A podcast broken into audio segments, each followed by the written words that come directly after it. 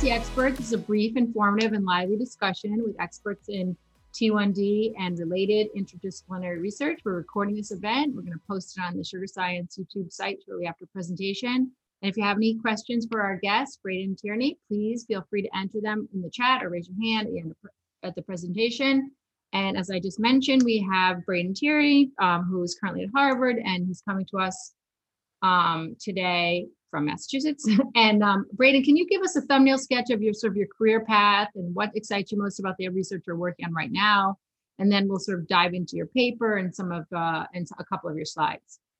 Sure, that sounds great. Um, so thank you so much for having me. I'm really, really thrilled to get to be here and to chat with y'all. Um, so yeah, I just, as, as you said, I just finished up my PhD at Harvard Medical School in the labs of Chirag Patel and Alex Kostic.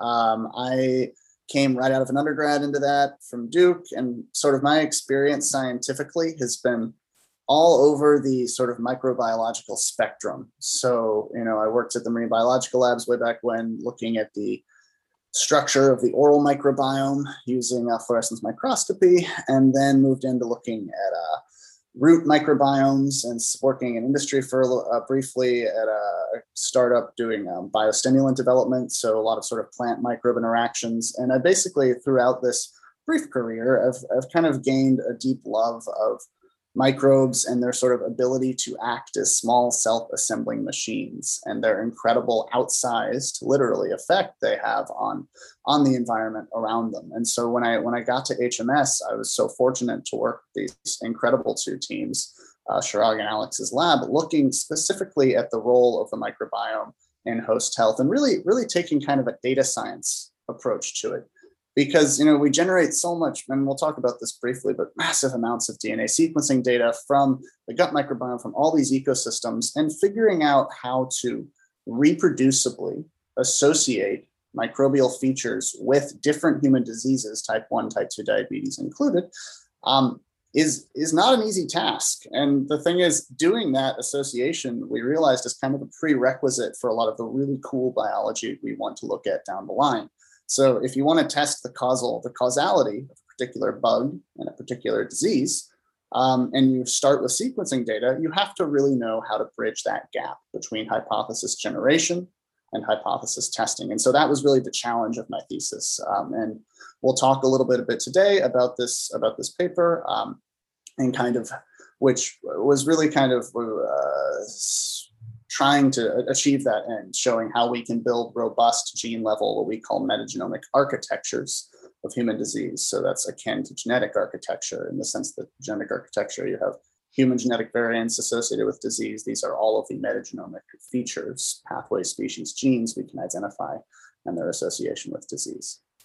Yeah, no, that's um, this is fantastic. You're you're in, in some senses you're building like a template, or you know, or like a uh, a library, right, of of these um, uh, of of this architecture, I guess you want to call it, right? Yeah, that's kind of that's how we think about it. Yeah. Yeah, um, and that will be a really great um, working document to interface with type one diabetes. I mean, as I see it.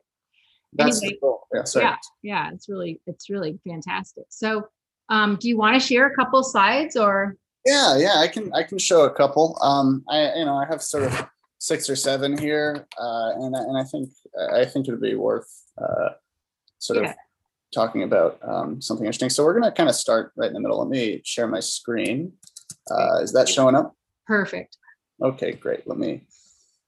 Uh, we're just going to start right here. So I we talked about how uh, one of the sort of prerequisites for getting to a biological understanding of human microbiome disease association, uh, uh, the role of the human microbiome in disease is building uh, associations. And we, you know, I, am not going to go into too much detail on why this is important and biologically, but we know that the human microbiome is implicated in all of these different phenotypes, uh, type one, type two diabetes, cancers. Really, really, if there is a phenotype, it's the microbiome has been associated with it. It's it's pretty pretty remarkable. But there's there's an outstanding challenge here that's in some ways unique to the microbiome and its scale. Um, and it's that host environment can confound human microbiome disease associations. So these are two really fun papers that I love from the past five years that are examples of this. So take the paper on the left that shows how metformin can confound human microbiome diabetes associations. Um, and so what that means is basically if I'm trying to find the metagenomic architecture type 2 diabetes, I'm trying to associate a microbe with T2D, uh, and I don't account for the fact that a large population of my patient cohort is likely on the anti-diabetic drug metformin, uh, then I might accidentally find an association between microbe bug X and metformin usage instead of microbug X and type 2 diabetes. That's a confounding effect. And the same could be true for statins uh, and, and BMI and really any anything in your in your local environment, your exposome can shift microbiome and potentially confound um, microbial associations. And so let's say, again, you're trying to fit this little linear model. And if you're not familiar with this form, this is basically numerically saying we're going to compare the average abundance of microbe X and type 2 diabetes cases versus controls. This is an example of a simple univariate linear model. It's most commonly used in a lot of microbiome studies and sort of data driven analyses in general. Um, but if we know metformin confounds this relationship, one way to deal with this problem is adjusting for it. And so this is where you would literally add a variable to this model written here, um, which and this now equates to comparing the abundance of microbe X and types of diabetes cases versus controls adjusted for accounting for if patients were on metformin. So you are controlling for that confounding effect. And I'm not going to go into more detail on sort of the stats underlying that. If you want to, we can we can talk about it. Um, and so this is great, but there's a problem. Like I said, what if you don't know the possible confounders, yeah. right? Because there's so much that can confound microbiome associations. So um, this is really kind of where our, our work comes in. Uh, and we used this technique that I'm about to talk about in the paper that you, you contacted me about.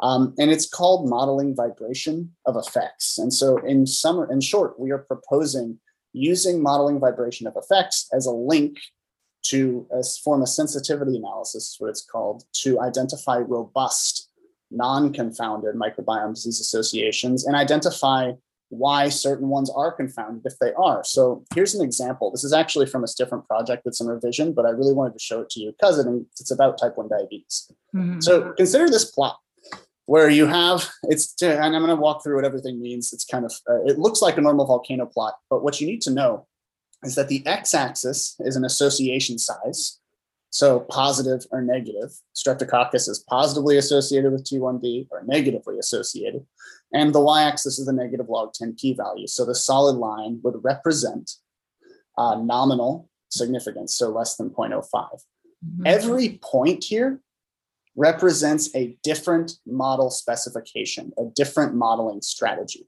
So let me zoom in on two. Here's one. So you remember those linear models. Now we have a whole bunch of different adjusters. Instead of metformin, we have birth sex, days from sample collection, infant age, birth method, all these different things. And here's another one that's also just barely significant. Look at how similar these two models are. Yeah. Um, but they yield literally opposite results. One of them has a positive association on that T1D variable, the other has a negative association on that T1D variable. And this is getting at something we call researcher degrees of freedom, where if you ask 100 people to answer the same question uh, in a data set, you're probably going to get 100 slightly different methods for doing so, which could yield 100 slightly different answers. And so this is what we consider vibration of effects, how your association, or in some cases, effect size changes as a function of model specification. And this is really one of the tools underlying our data-driven analysis in that paper. Um, and so this is what we would call this non-robust, you, right? You have a lot of opposite sign associations. Um, but again, it's important to think about, you know, why the sign might flip here. So we also can use VOE to tease out, like, see how we adjusted for human leukocyte antigen genotype in the negative model and we didn't in the right hand model. So that indicates not anything causal, but it indicates that there might be an interesting relationship between HLA, the genus strep, and T1D.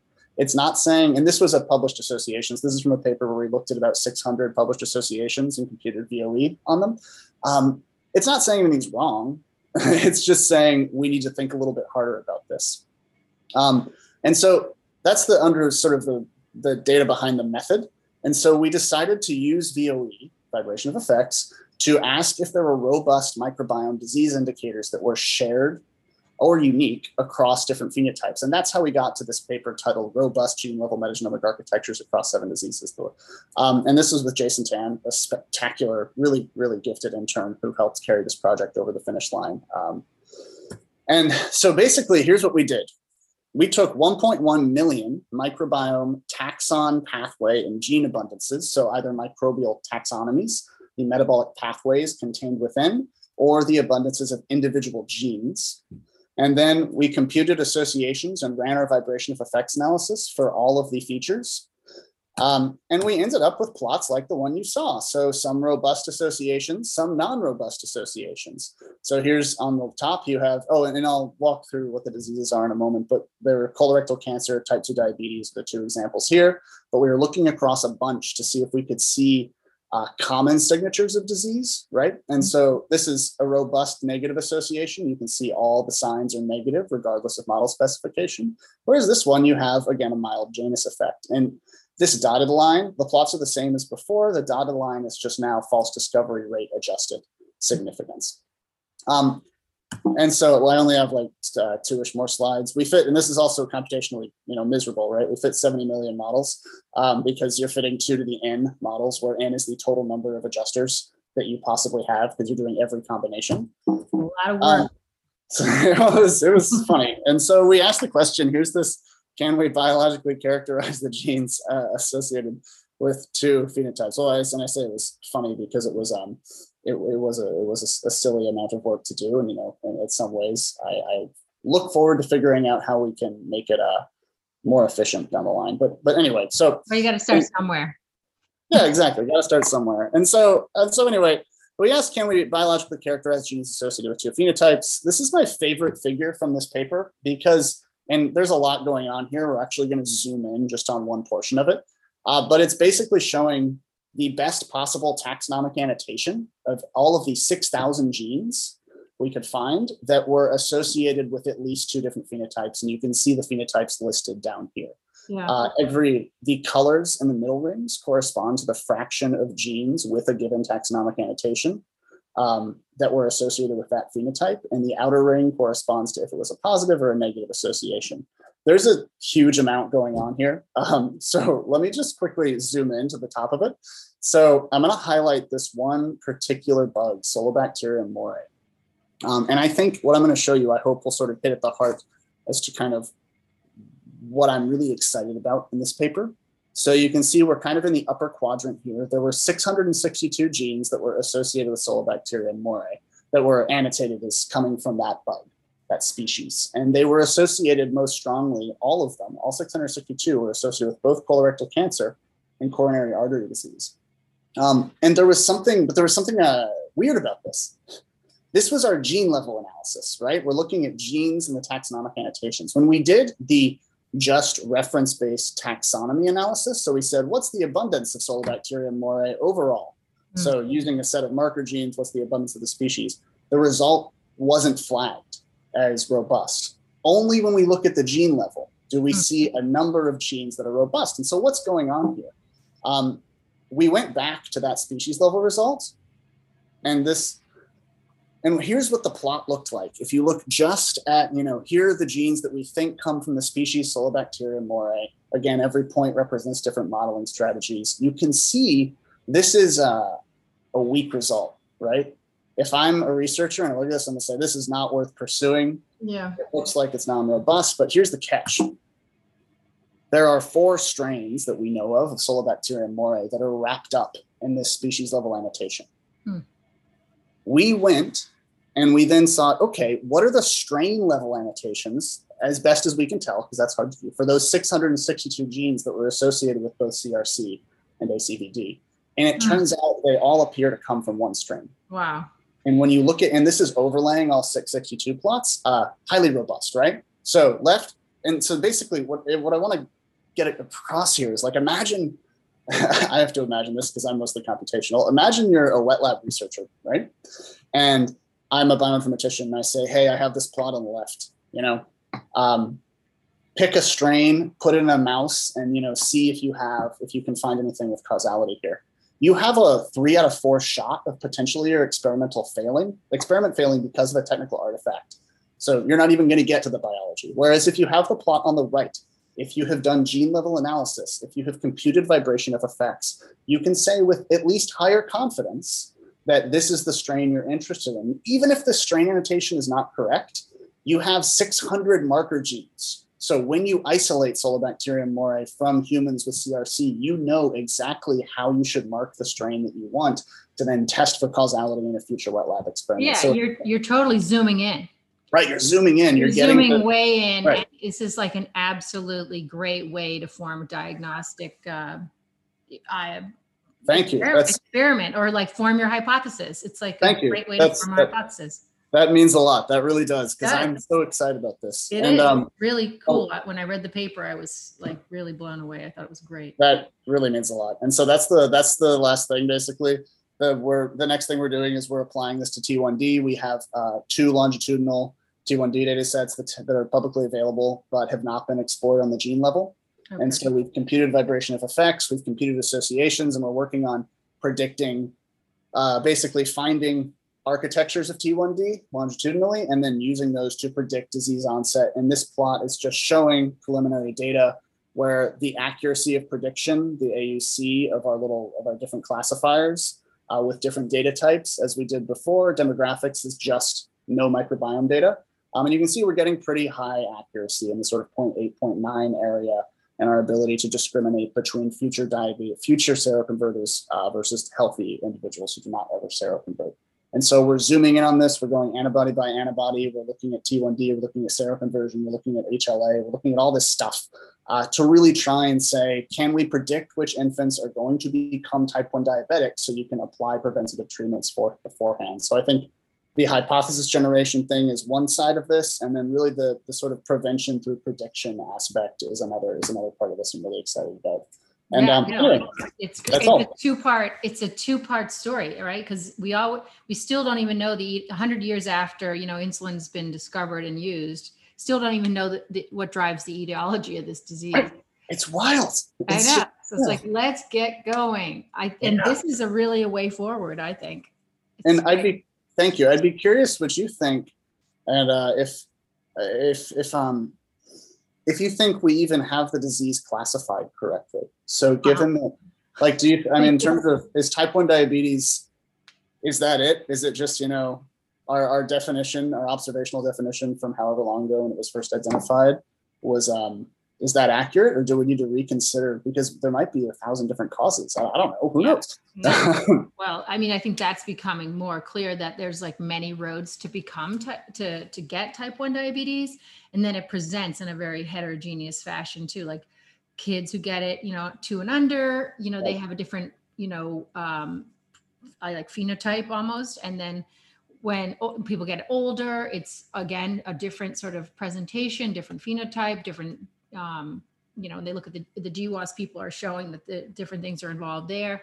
So it's kind of it, it is really interesting, and there are a bunch of papers. I mean, I've always been very curious because in the older, you know, the the classical presentation age, I guess, is like teen years, thirteen years old, or around that age, and um, there's definitely a big alteration in microbiome. Sorry, um, at that point, and so you kind of wonder, okay.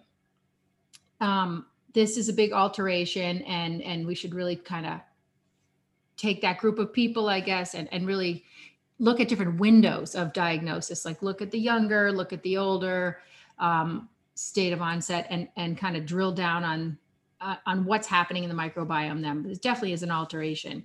And one thing i've been thinking about a lot one of the biggest antibodies that um, or the you know that that shows up as a biomarker for people that are going to be progressing to type 1 is GAD, right? yeah So GAD is there. So that's so weird because we have GAD, a lot of people have we have GAD antibodies uh, in in the body. Normally, healthy people have it, and it's like not no big deal. So what's going on?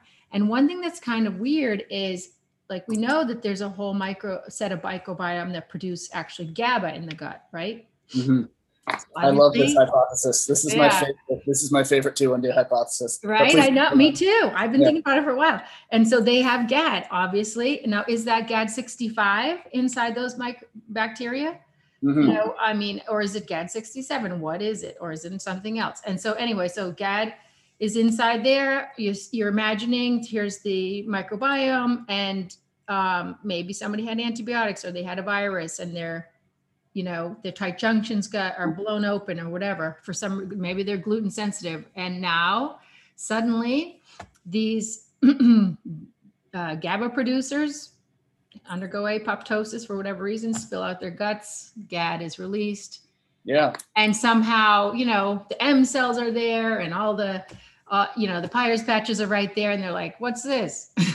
and you know, in the neighborhood is the pancreas. So, I mean, it's kind of, it's just, it's just sort of a thought experiment. It's totally, you know, I, I think Unproven. pursuing. Well, that's one of the reasons why we're so interested in looking at antibody-specific microbiome uh, triggers or responses or whatever you want to think about it as, because, and I can tell, I can't, I don't, I literally don't have this data like in a presentable form right now. It's not that it's secret or anything like that, but when we have gone through and run our vibration of effects analysis for each individual antibody in these cohorts, you see, I, I'd have to look it up exactly, but you know, um, GAD, I think, has the most microbial genes that are predictive, predictive of someone being positive, mhm, uh, whereas the other antibodies have, you know, an order of magnitude fewer. Mm. And so you're seeing differing levels of microbiome response or different levels of prediction given depending on the specific antibody, which I think lends credence to this sort of trigger hypothesis that you might be getting in, like there's apoptosis and there's immune system training or whatever it might be. Um, and so I really look forward to being able to show that data because it's going to be Yeah, we can't wait to see it. I think it's going to be really, um, uh, it's going to be like, uh, I think it's going to be very innovative. This approach is innovative, and I think that you're going to come up with, you're going to mine some really interesting data with it. Um, but yeah, thank is there anybody else who would like to ask a question at this point? Or just, just I'll continue talking. Um, I did have one question. jump Oh, in a little. yeah, go ahead, Tiffany. Yeah, I am not a bioinformatics at all, um, but I found the hypotheses really interesting, especially about what happens after individual has that tip into diagnosis of T1D in their microbiome. Um, is it building upon each other? These like different results you get, and does it get like worse and worse, or So I think I want to make sure I fully understand. So you're asking, uh, are the so are are the individual results we're getting are they are they building upon? What do you mean building upon each other in what way? Because I think you're onto something, and I, I, Yeah. think I just want to make sure I fully I fully am answering it correctly. Yeah, and so we you had a really nice discussion about like your data and seroconversion which can lead to like type 1 diabetes and mm-hmm. diagnosis. But what about afterwards and the altered microbiome is Right. are things just further exacerbated? Like do these Yeah. results still hold up after that seroconversion? That is that is such a good question. So the kind of uh, the longitudinal nature of microbiome shifts, in my opinion, is is vastly underexplored. Um, because you know most of us, the basic linear modeling strategies I showed you are not optimized for longitudinal data. You usually would use a mixed model for that, um, but that is something we are going to have to do. I can tell you that in, in this sort of T1D analysis, we see more features associated with post seroconversion than pre seroconversion. Now, that could be insanely confounded, right? Because what if after seroconversion your diet changes or your lifestyle changes or something? And so I have a feeling a lot of those aren't going to reproduce in multiple cohorts. Um, but I think uh, I, I, it's it's still I think worth pursuing. One of the things I've t- wanted to look at for years is what I've been thinking of as microbiome scarring. So, to what degree does a past event like leave these permanent marks on your microbiome? And I think for the seroconversion trigger hypothesis, that's really important because if it's you know a spontaneous, you have this bug for one day and then you're going to seroconvert, that's going to be hard to spot. Um, and it will be you know hard to tell if that was the cause 10 years down the line but it might be that you have one lingering um, horizontally transferred gene or you might have one thing that sort of has left a little scar in your gut microbiome um, so to speak so i don't know that's a really good question It's like, could you actually isolate the remained remaining constituents of the microbiome and see if there's any epigenetic changes in them, you know, or whatever, whatever. it is you Totally. do. So yeah, so a lot of the the microbiome Hi-C stuff I think is going to be really interesting for that kind of work down the line. But um, it's such a the system is just you know nonsense to work with. It's it's so crazy working with that. I mean, we need to. I think That one, that one, that one, um, you know, that one figure showed it all. Like it's had so many, you know, in the circle, that large, I don't know what that graph is called. Oh yeah, uh, it doesn't. I don't know. Okay, You can make up the name right now if you want. Okay, the, the circle starburst. Yeah, I mean, it was Starburst. Oh, I love that. There were so many, I mean, there's so many variables in that thing. It's like, oh Yeah. no. And then you ask, you know, what, how much of the microbial community are you actually detecting with next generation sequencing? You know, how accurate are the genes that you're calling? What is what is a gene in the microbiome? That was one of the early things I was asked in my thesis. You know, if you're comparing two genes, are they the same if they're 30% identical or 90% identical? Or like, how do you even? And so there are so many technical. I mean, uh, this is you know, there are careers to be built upon teasing out the weeds. Totally. I mean, this is a frontier, right? And so it's so exciting for scientists to, I would, you know, I would just say that there's so many exciting experiments to be done at this frontier. I, I would agree. But um, but and so I'm, I'm curious with with the amount you all are thinking because you know I'm so terrible at human biology and immunology. I really am. Um, that uh, I, I'm thinking with the amount that you are thinking about sort of the the pancreas and you know this potential trigger hypothesis. To what degree do you all think that we might actually have microbial colonization in some of these super low foreign biomass sites? Like you see here hypotheses about microbes and well and you know all these and you know the blood is you know you see the blood microbiome. You see uh there's what's there's the, the birth canal. There's you know and then there's you could ask about the pancreas. And i'm specifically curious the pancreas. Is there some body of literature where people have said this is this is weird dna what's this doing in here or do you think That's it's a really, really good question. In all the information, um, in, in the, the literature I've read and the people we've spoken to, I've never once heard anyone ask that question. It's a really good question. well i mean i, I don't again i don't know if is the now yeah well thank you I, have no- I would yeah, say yeah, I would yeah, I would contact you know Mark Atkinson down in University of Florida and yeah. ask him for some nod tissue sure if he he- has some and I mean I'm sorry for NPOD tissue and um and maybe look for some. yeah and do some staining or something i don't know it's so those those experiments are so hard i don't know but um I don't know, but yeah. you've got your PhD. What's next for you? um i'm heading to uh weill cornell for a postdoc so in manhattan which is going to be super fun we're still working we're extending a lot of the the sort of t1d work into that time and continuing using the methods we've developed during the thesis to you know build robust associations and predict diabetes and disease and all these things. But what's cool about this lab is we're also they also have a, a serious interest in uh, sort of other forms of the ways microbes influence their environment. So like the space microbiome, they're the people who did the NASA twin study and all that stuff. And so it's a lot of sort of human using microbes to monitor human health in space flights um, and also doing some work with like coral and environmental microbiology because I miss uh, I miss those days. Um, so it's going to be kind of all over the place. But what's nice is we have this foundation of tools that I would I really you know I want to try and get people using in the field if they if they feel like it's worth it. That sounds like a really rich environment. And frankly, I think there's so much to be learned from other systems. So you never know. yeah. Something can overlap in that Venn diagram world. What's the um who's what's the name of the lab that you're going to? Chris Mason. Oh, okay, cool. All right, well, we love talking to you. This thank is fantastic. Thank you so much. And we can't wait to hear again Yeah. what, uh, what's coming. Yeah, I'll keep you posted. And thank you really for the it's uh, thank you for the invite. And it's so nice to see you, Tiffany, again. And all the and the whole MBL connection is just astounding. I mean, Kay, I don't know if you were at MBL, but we have 75% of the people here, I think, or at least on that. She, I don't think she was. Um, that's so funny. Well, thanks again, Raymond. Great. Well, yeah, thanks for taking the time. And uh, please feel free to reach out if you have any questions.